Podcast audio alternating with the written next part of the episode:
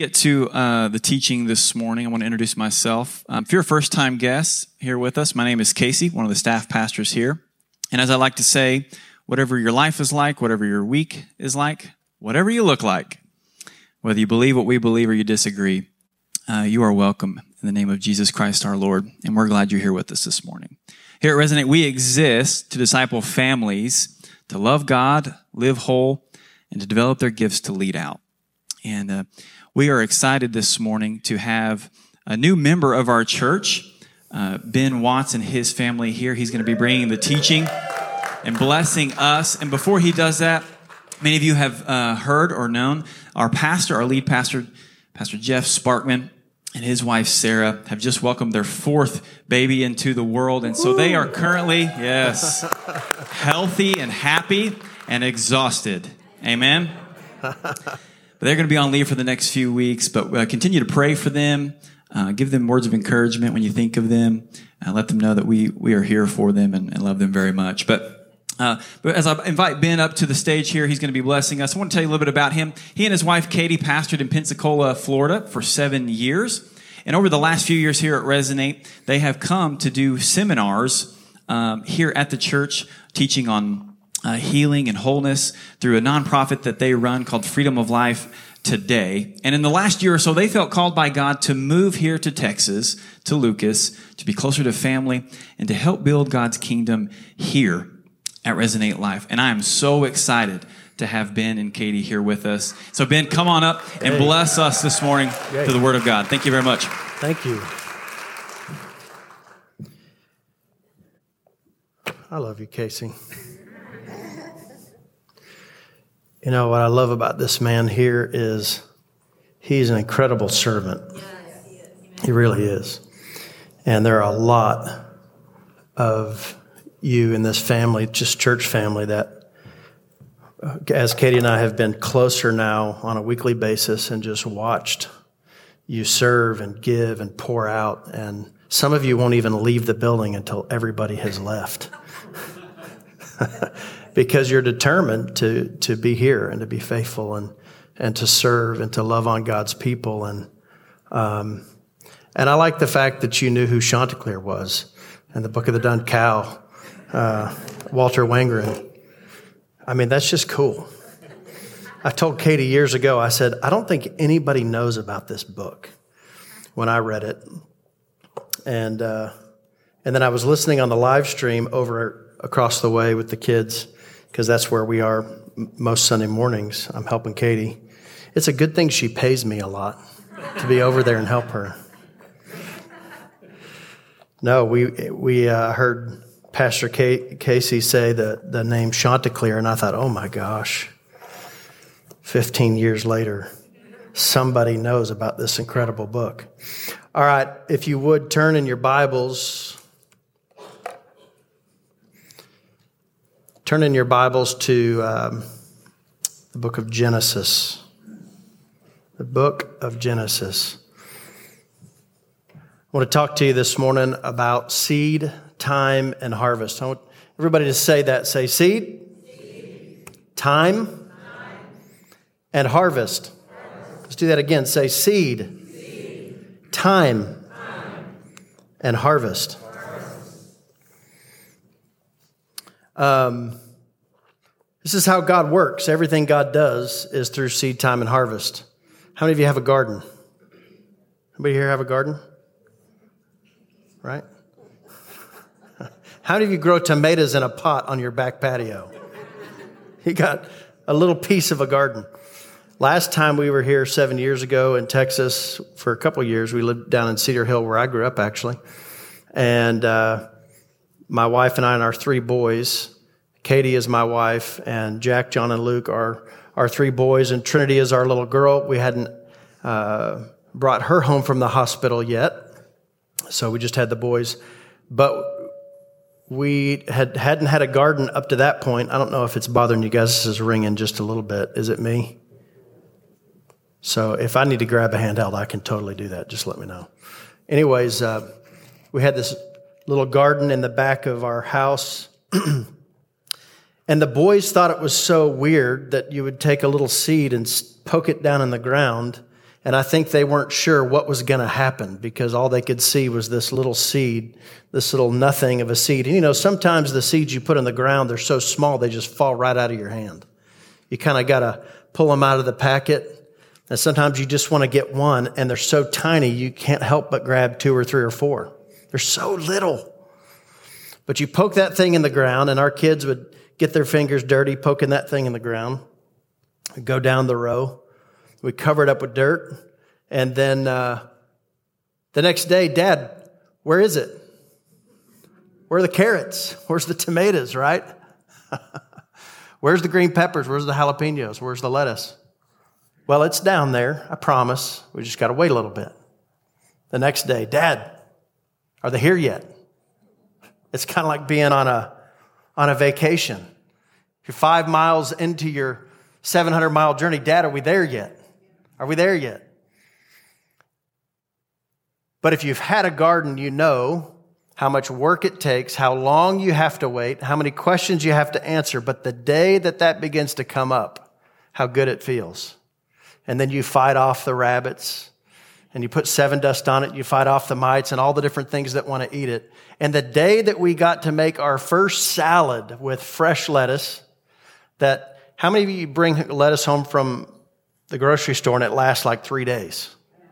Well, if you ever grow your own lettuce, it lasts like two or three weeks. It's phenomenal. And then you're like, what, what are we getting at the store? This stuff's supposed to last a long time. But by the time it gets to the store, it's been a long time sometimes. And so we made our first salad. We had all the stuff on it.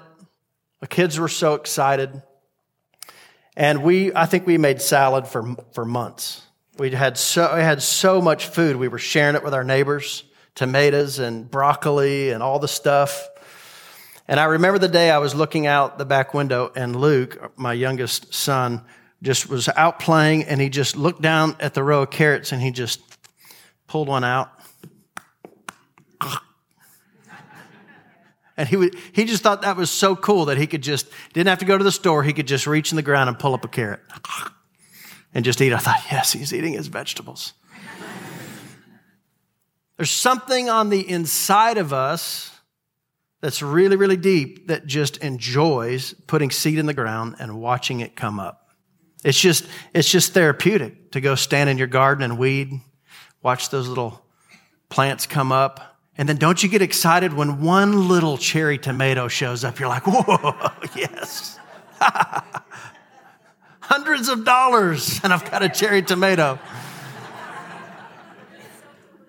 oh, it's so good. But this is, this is the Father. This is the heart of God.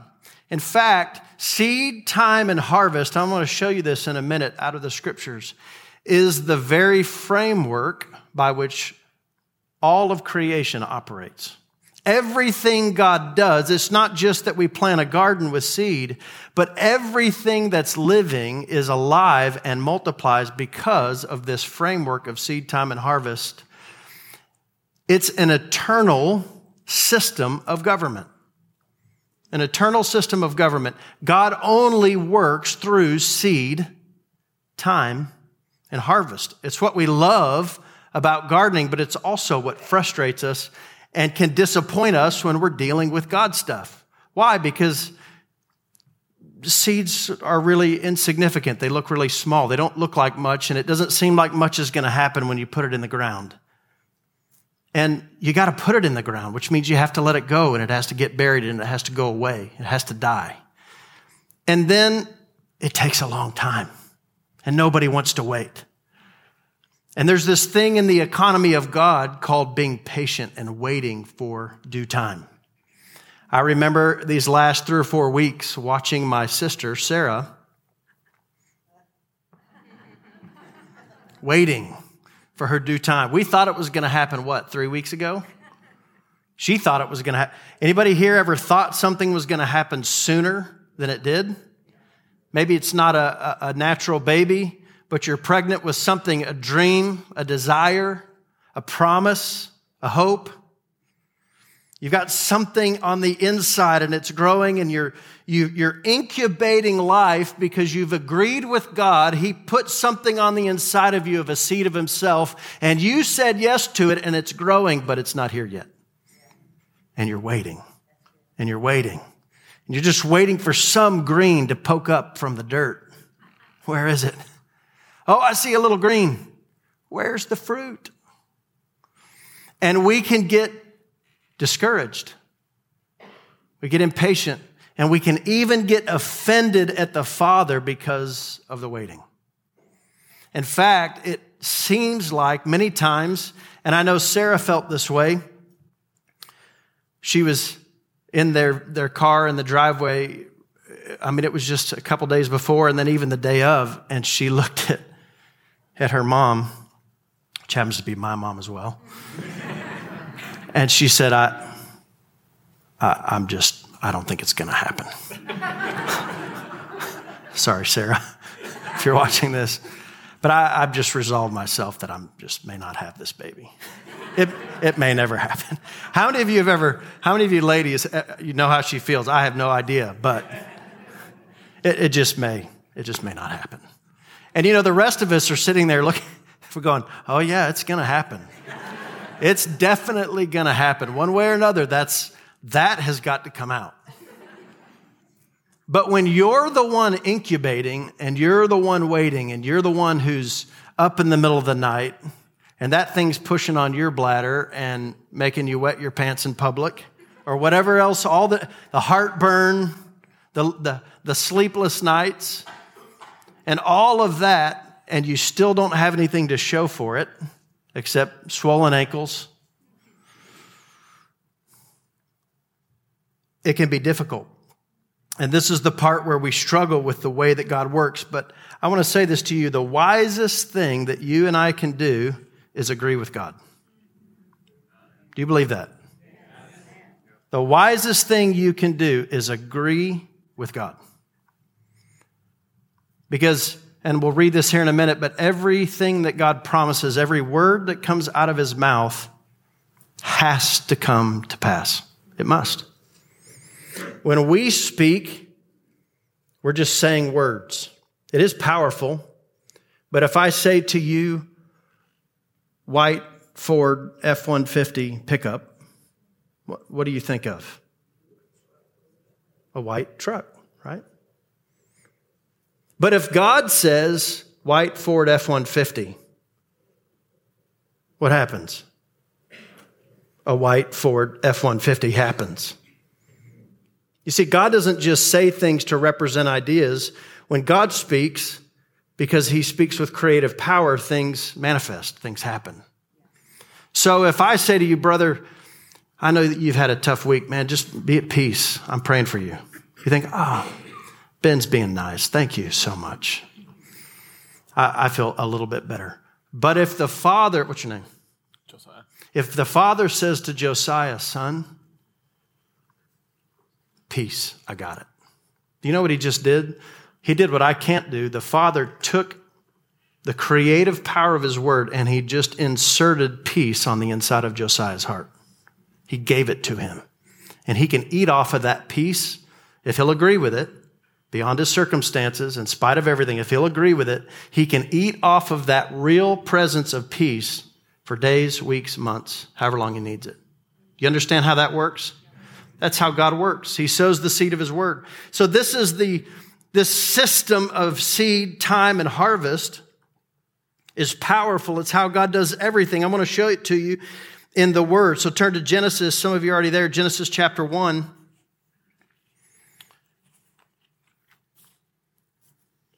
Genesis 1. I'll go back to verse uh, 27, God created mankind in his own image, and you're probably going to see it in the NLT or a different version up here. But God created mankind in his own image. In the image of God, he created them, male and female, he created them. God blessed them and said to them, What? Say it out loud. Be fruitful and what? Yeah, multiply or increase in number. Fill the earth and what? Subdue it or govern it.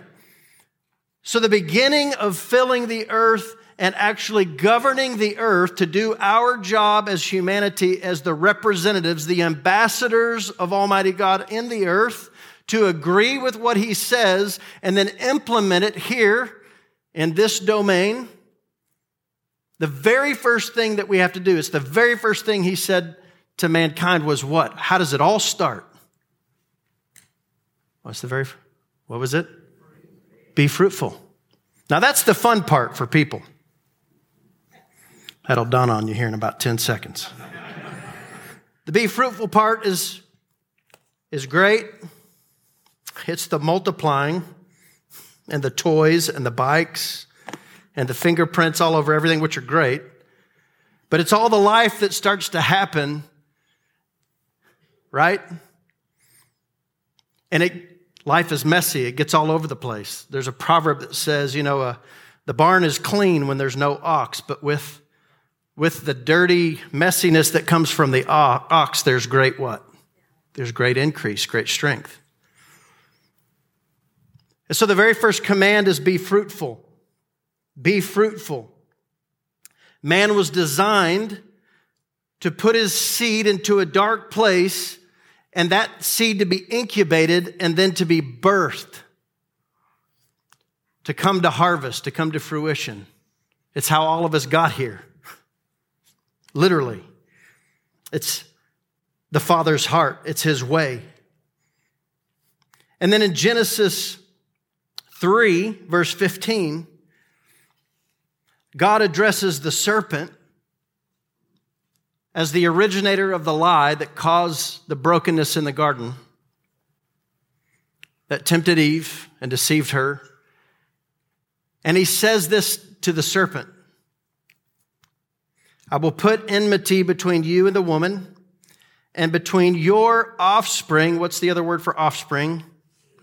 Between your seed and her seed. And he will crush your head, and you will strike his heel. So here we have the first prophecy of Scripture. And God's not just talking to a snake about he's going to get his head thumped by a man one day.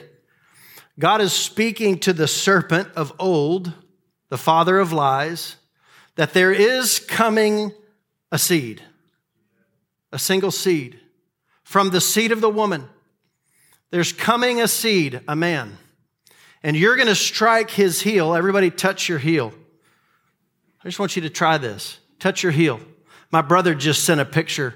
He, they were out walking the, through the deer lease, going to the, the tree stand and uh, bump, he felt a bump on his heel. Thank goodness he had his snake boots on. Looked down, and there was a diamondback. A good one.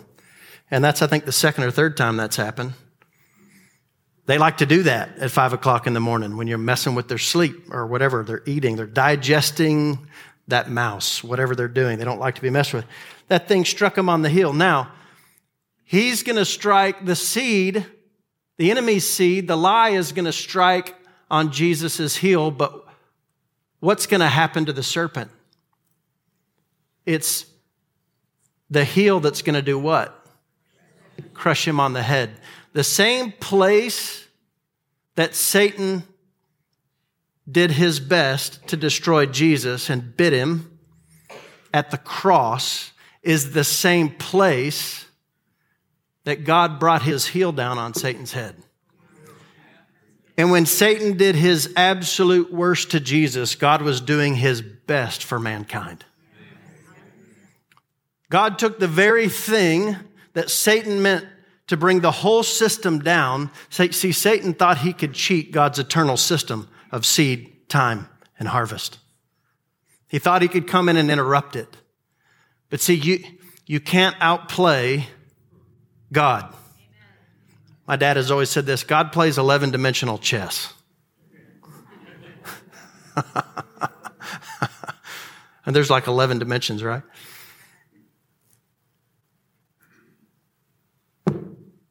And the seed crushed him. And then we see this in Genesis chapter 8. Genesis 8.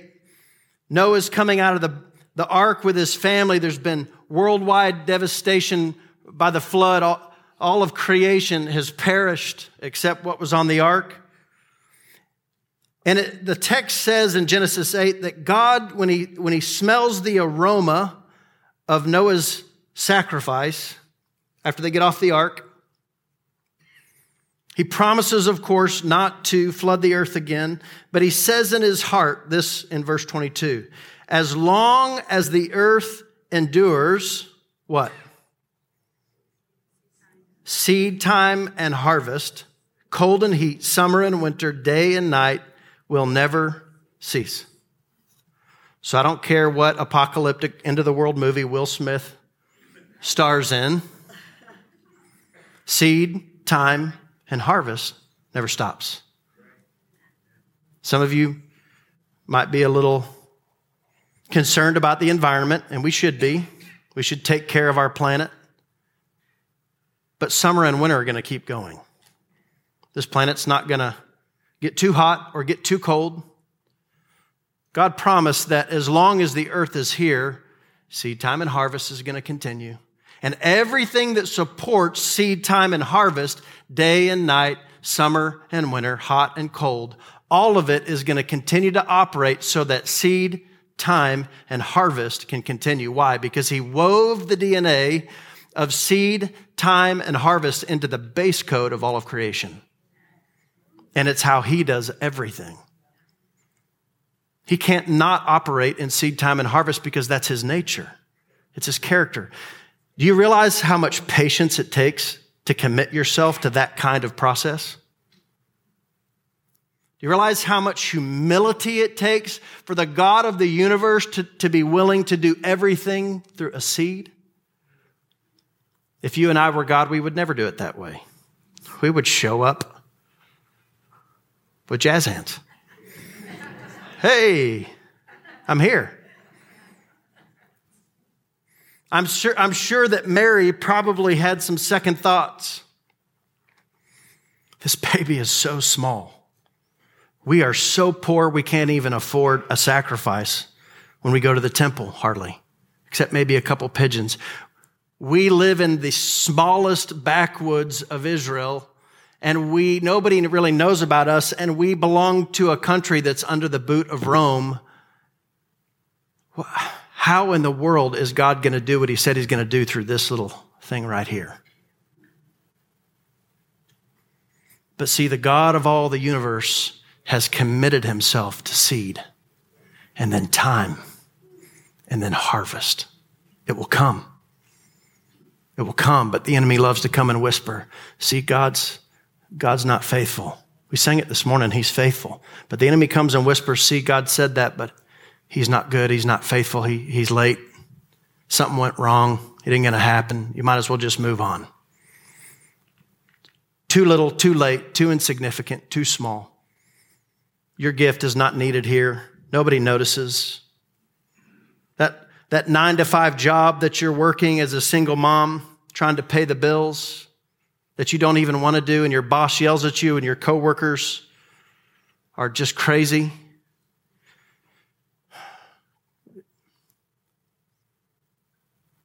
But see, you go to plant a seed.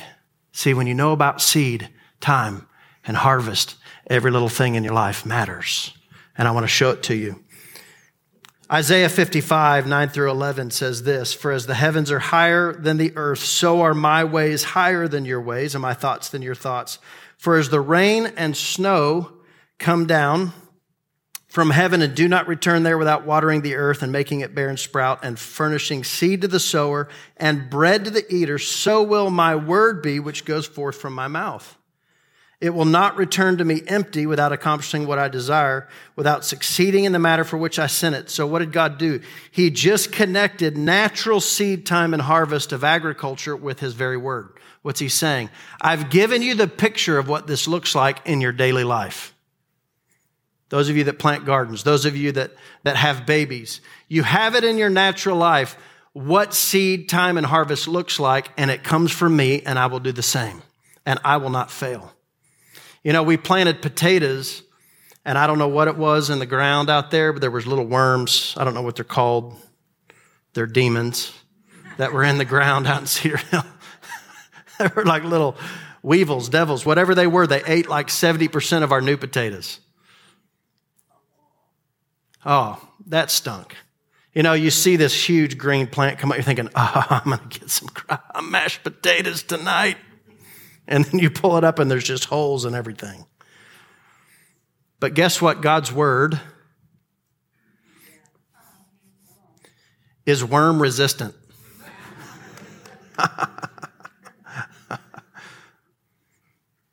it always comes up.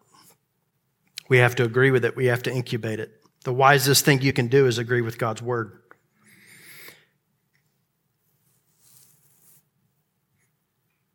So Jesus comes as the ultimate seed. John 3:16, what does it say? You can say it out loud. Just pretend we're in a living room here.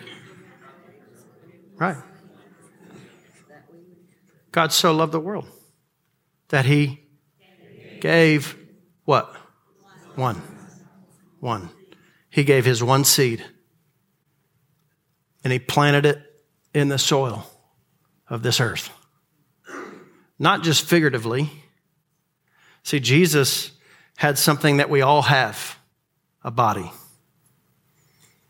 a will, a life, blood. But his was perfect. But he still had to lay it in the ground, just like a seed. See, what you see around you in nature is a prophetic picture of the way God works. So here comes Jesus to fulfill the picture of seed, time, and harvest. And the disciples are thinking, oh, finally, the Messiah has come. We're going to take over Rome and we get to finally win. We don't have to be bossed around by these centurions and these soldiers anymore because the Messiah was going to come as the king and he was going to set Israel free and the Jews free from their oppressors. And Jesus says, Whoa, whoa, whoa, guys, we got to do this the Father's way. See, the Father does everything through seed time and harvest, and he hasn't planted his seed yet. What, hold on a second. Peter goes, You can't die. See, we don't like seed time and harvest because we want it our way.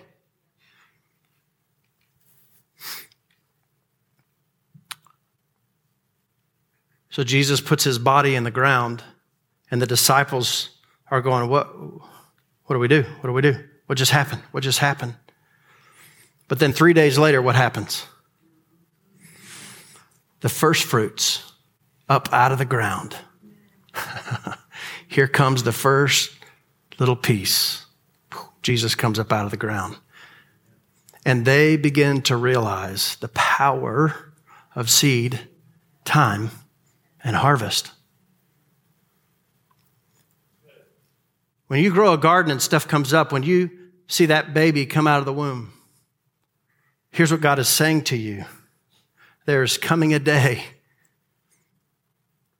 when all the seed that you've put in the ground and even your very body, this summer, John and Leslie Stewart are sitting back here with Camden and Renner, their boys, and we put John's brother in the ground.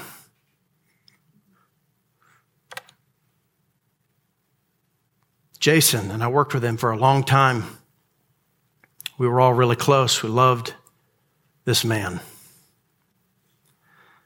And it hurts. Some of you have lost loved ones. Some of you, I know that there's at least one, one woman in this place that you lost a baby.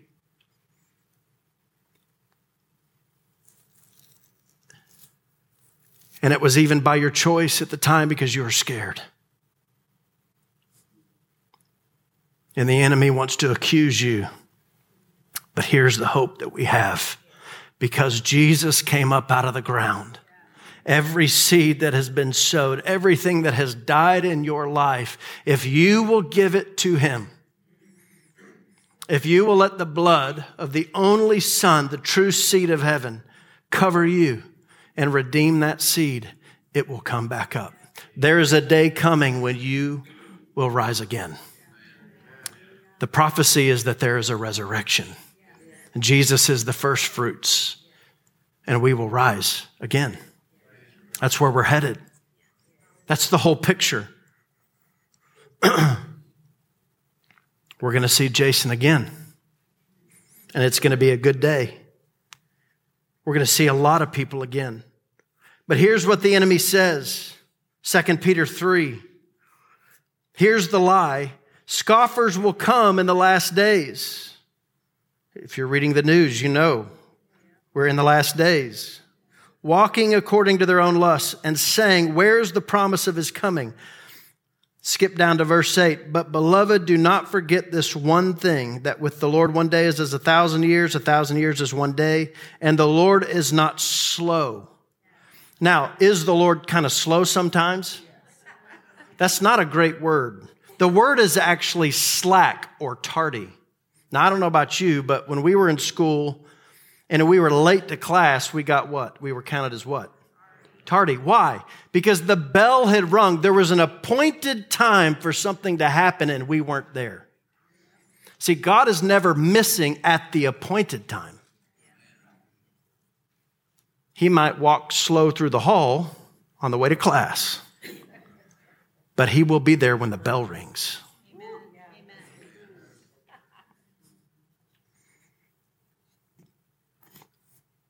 He's not slow or slack or tardy concerning his promise, as some count slowness. This is why it's so important to hear his voice, to read his word, get his promises, because he will fulfill those. Not all of our expectations, but he will fulfill his promises. As some count slowness, but is patient towards us, not wishing for any to perish, but for all to come to repentance. What is God being so slow about? Why is all this taking so long? Why has he planted himself and come up as the first fruits, but now 2,000 years later, nothing has happened? The Bible says in the last days, many will begin to become offended at God because he seems like he's not going to do what he promised. Many in the church, because of the compromise of sin and falling asleep and being dull in their spirit, not exercising their faith, are going to look at the slow, what appears to be the slowness of God in time, not to fulfill his promise, to bring this all to its conclusion. And they're going to conclude in their own pride, this isn't even going to happen. Some people just get exhausted, like my sister. this, this is, is, isn't even going to happen. No, I can tell you it's going to happen. Read the news, it's going to happen. This earth is pregnant and groaning groaning with labor pains. It's going to happen, but it's going to take longer than we think. And it's probably going to hurt a little more than we think. But God will do everything He said He will do. But what's He waiting for? Why the slowness? This is real clear seed, time, and what's He waiting for? The appointed time for harvest. And this is where we are. This is what he's waiting for. This is why seed and time matter, because God wants people. God wants the souls of the people sitting next to you. He wants yours. He wants your life. He wants your heart. He wants your love. God wants the city of Lucas. He wants the people that live in this city to know him, to come to him, and he wants to give them time so that they can hear from you about him. This is why we're having a block party.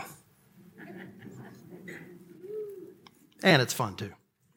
James 5 says this, verse 7 Therefore be patient, brothers, until the coming of the Lord. See how the farmer waits for the precious fruit of the earth, waiting patiently for it until it receives the early and latter rain. You also be patient. Now he's making a distinction between you and the farmer. Who's the farmer?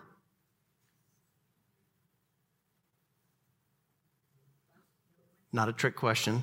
Who's the farmer? Who plants everything? Who's the big guy? Okay. Just make sure. Y'all are awesome. I love it. People always come up to me and say, Don't do that. We all think you're asking a trick question and nobody wants to get in trouble. nobody wants to be wrong. Yeah, God's the farmer. You also be patient, establish your hearts, meaning what? Act like the farmer, think like the farmer, get into his place, get with him, get his perspective, get his heart. know why it's taking the time it's taking, and get excited about what He's excited about. The longer this takes, the more we get. The longer this takes, the bigger the harvest is going to be.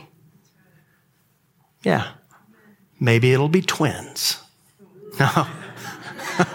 Sarah probably would have totally slap me if I said that to her. For the coming of the Lord is at hand. So here's, we're going to get halfway through our notes today. I really wanted to, to go into Luke 16 and show you guys what it looks like to leverage natural resources of money and time and talent and all the things in your life, like this manager that got rebuked because he was wasting his master's resources. But he had to transition to a place where he realized, I've got to do something because I'm about to lose my job. And he pivoted and repented and he began to use his resources to make a place for him in the future. He quit thinking temporary and began to think eternal.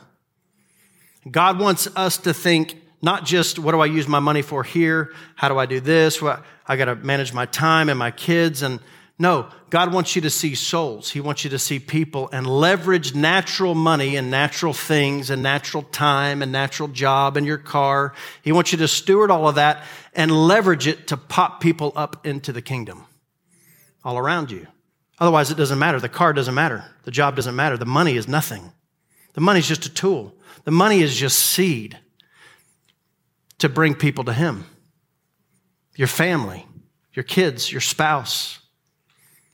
Every, all the resources in your life are simply, they're His anyways. But if I'm spending it on myself, and not sowing it as seed to get more souls, then it, I, I lose it in the end. I have nothing to welcome me into eternity. I have no rewards. See, Jesus is after the harvest. He's after the people. This is all about people. This is all about souls. This is about the people who live in Lucas.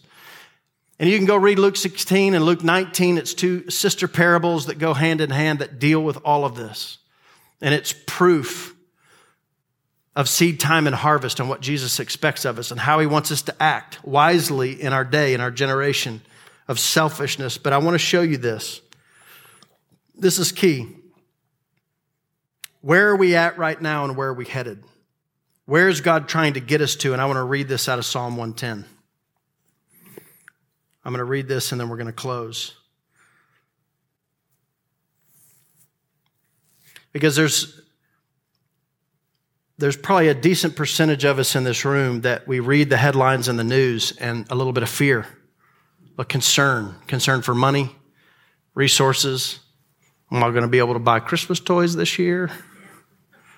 I'm not really concerned about that. My kids could definitely use a Christmas without toys. Is that, I'm glad, Katie would get really mad if she heard me say that. She's going to see it later. Psalm 110. I want you to be encouraged this morning with where God's taking this. David's overhearing a conversation in heaven in the Godhead. And it starts this way The Lord, capital L O R D, that's Yahweh, says to my Lord, lowercase L O R D, that's Adonai. Yahweh says to Adonai, this is the Father speaking to his Son, the Messiah, his chosen anointed one. Sit at my right hand until I make your enemies a footstool for your feet. So Jesus has ascended after his resurrection. He's ascended with his blood and he's set it before the Father. He's made atonement for the whole earth, all sin, past, present, and future. And now the Father says this Good job, son. Now sit down and let me do it. Let me make it happen. I'm going to show you all of your enemies. I'm going to put them under the callus under your heels and you're going to rest your feet on the nations. And I, you know, I, we all watched enough Disney movies. Well, how does that happen? Well, you just at the end of the movie, you wave the magic wand and everything happens. How's that going to happen? How is the Father going to make all of the nations surrender to Jesus? How's that going to happen? He's just supposed to sit down and let it all happen. Well, what do you do when you plant seed? What do you do? Do you sit there over it and fret and go, oh, I hope it comes up? Do you wait up all night after you've planted a, a tomato seed and stress about whether or not it's going to come up? Why? Can you make that thing grow? No. Can you make it bear fruit? No. The, Jesus actually taught a parable. The farmer goes to bed. He puts it in the ground. He goes to bed. And guess what? It comes up all on its own. Why? Because God put it in the seed to do that. God makes it grow. That's the simple answer. So God does it, but how does He do it? Seed, time, and harvest. He says in verse 2, the Lord will extend your mighty scepter from Zion, saying, notice he says, he releases his word, rule in the midst of your enemies. And at the end, in verse 5, he says, The Lord is at your right hand. He will crush kings on the day of his wrath and judge the nations, heaping up the dead and crushing the rulers of the whole earth. This is where we're headed. Jesus is going to break the clouds, set his feet on, on the Mount of Olives. It's going to split. He's going to walk into Jerusalem and set up his headquarters on the earth, and he's going to bring the rule of heaven to earth for a thousand years. That's what the Bible says. I believe it. But here's where we're at today. Are we there yet? Are we there? Are we at that day? No, here's the day we're at right now is Psalm 2. Jesus hears some more conversation in heaven. And he asked this question. David hears another conversation in heaven. He asked this question Why do the nations conspire and the peoples plot in vain. The kings of the earth rise up and the rulers band together against the Lord and against his anointed, saying, Let us break their chains and throw off their shackles. So, the very thing that God has designed to set man free, which is his word, his way, his precepts, his, his instructions, his wisdom. How many of you have found that discipline is the key to success in your life? Can you just go to bed anytime you want? Can you just do whatever you want with your money?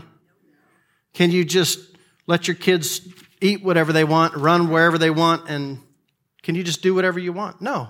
It takes restraint and discipline and wisdom and planning to succeed, doesn't it? God has ways, but it takes discipline. And the nations don't want to do it God's way, they want to do it their own way. Leaders of nations say, I, I don't want to be told what to do. Anybody here like being told what to do? I don't want to be told what to do.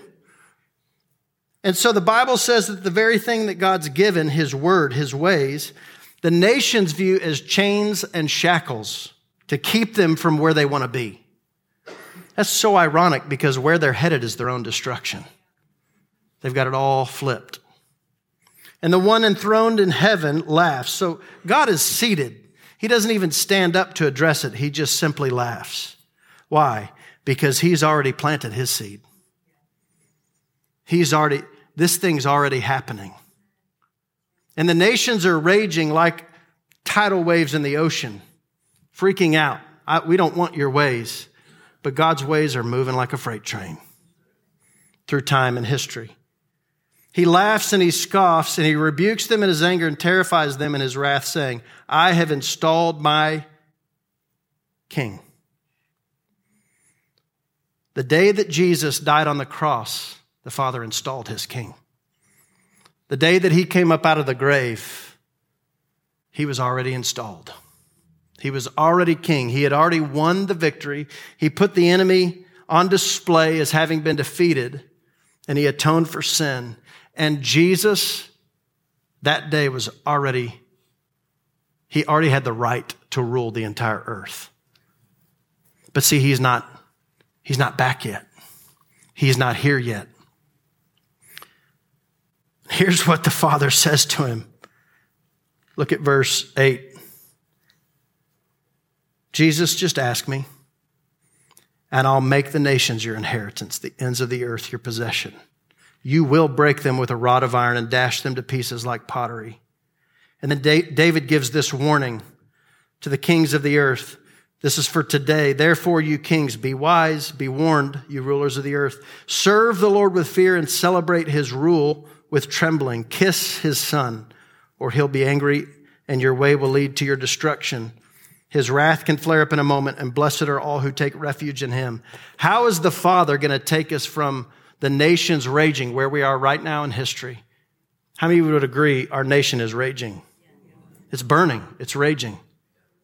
Our education system is on fire. Our law enforcement, people are walking out in, in, in masses, discouraged, disappointed, depressed, hurt. There's violence and chaos. It's not just in our nation, but it's around the world. In fact, the whole world is raging right now. And we're at a place in, a, in the cycle of history where the nations are raging. But see, God has a plan. And through seed, time, and harvest, He will execute His plan. It'll take longer than we want it to take. And it might hurt a little bit more than we want it to hurt. But He will do it completely. And He's going to have everything He's after. So here's what I want to say to you. You guys stand up. I want to have the worship team come up.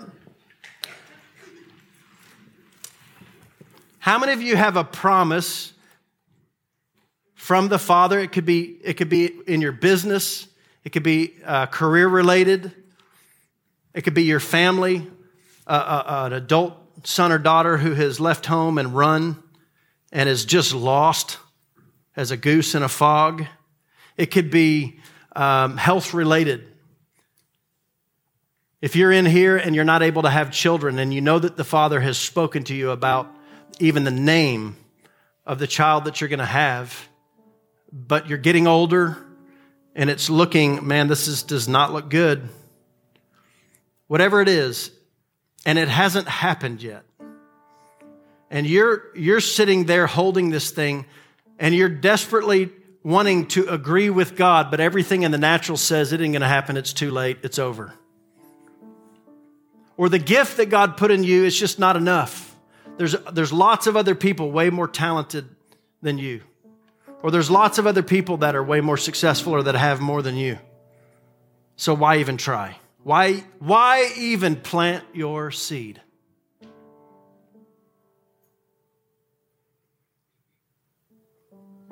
Don't go back there and work with those kids and RL kids. Nobody will know you're back there. They'll just throw up on you. You'll have to clean up something yucky and then you'll go home exhausted. Nobody cares.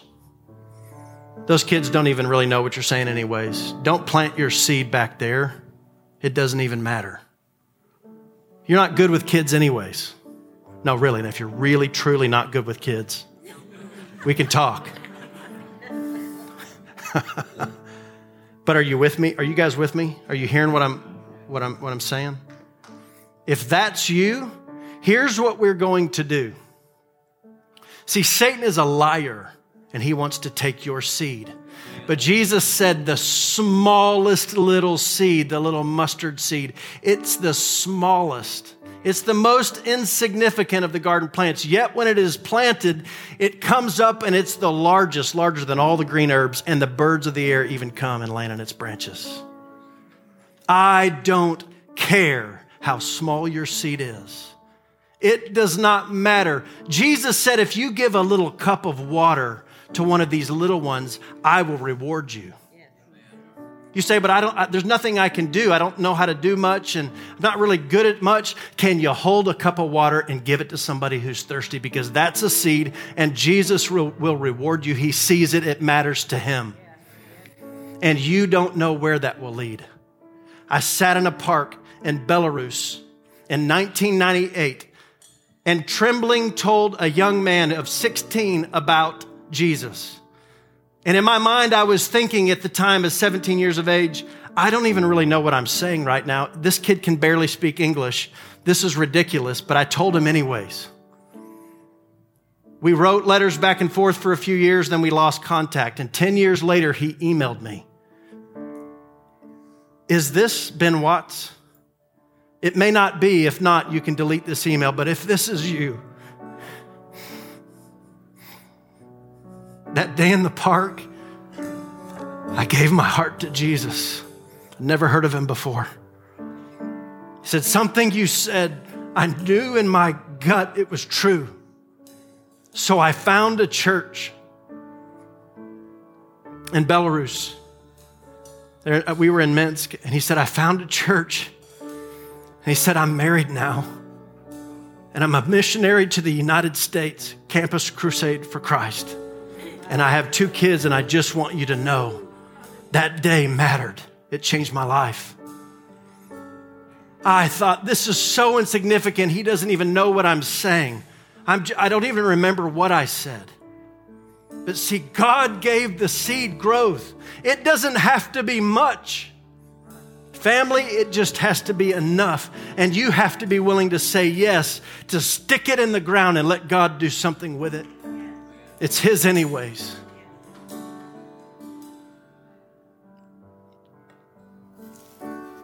Satan is a seed thief. He wants to steal it from you any way he can because he's terrified of God's eternal system of government of seed, time, and harvest. He knows a little baby can change the world. He knows five loaves and two fish can feed thousands of people. He's seen it. He saw spit and mud heal a blind, man's eyes through faith. He's terrified of little ordinary seed that goes into the ground in agreement with God because he knows it changes everything. He knows a little spark leads to a whole forest fire. But we don't always know that. We don't always believe that. And we discredit it because it's small. But see, God said, don't despise the day of small beginnings. Did you know you don't even have to know that you're pregnant to be pregnant? There's a woman in this room right now who's pregnant. You don't even know it. You could be depressed thinking it'll never happen and you're still pregnant. God doesn't care. Life will find a way. God will find a way. He will bless you even if you lose hope. Why? Because He's good and because He will honor His system of seed, time, and harvest. Church, let's agree with what He says about every gift, every talent, all of your time, all of your money. Monday through Saturday. Today is a great day. It's a day of celebration to be together with family. But it's Monday through Saturday that you're sowing the most seed. From the time you wake up to the time you go to bed, and even when you're asleep, you can be sowing seeds of truth, sowing seeds of your testimony, sowing seeds of service and love.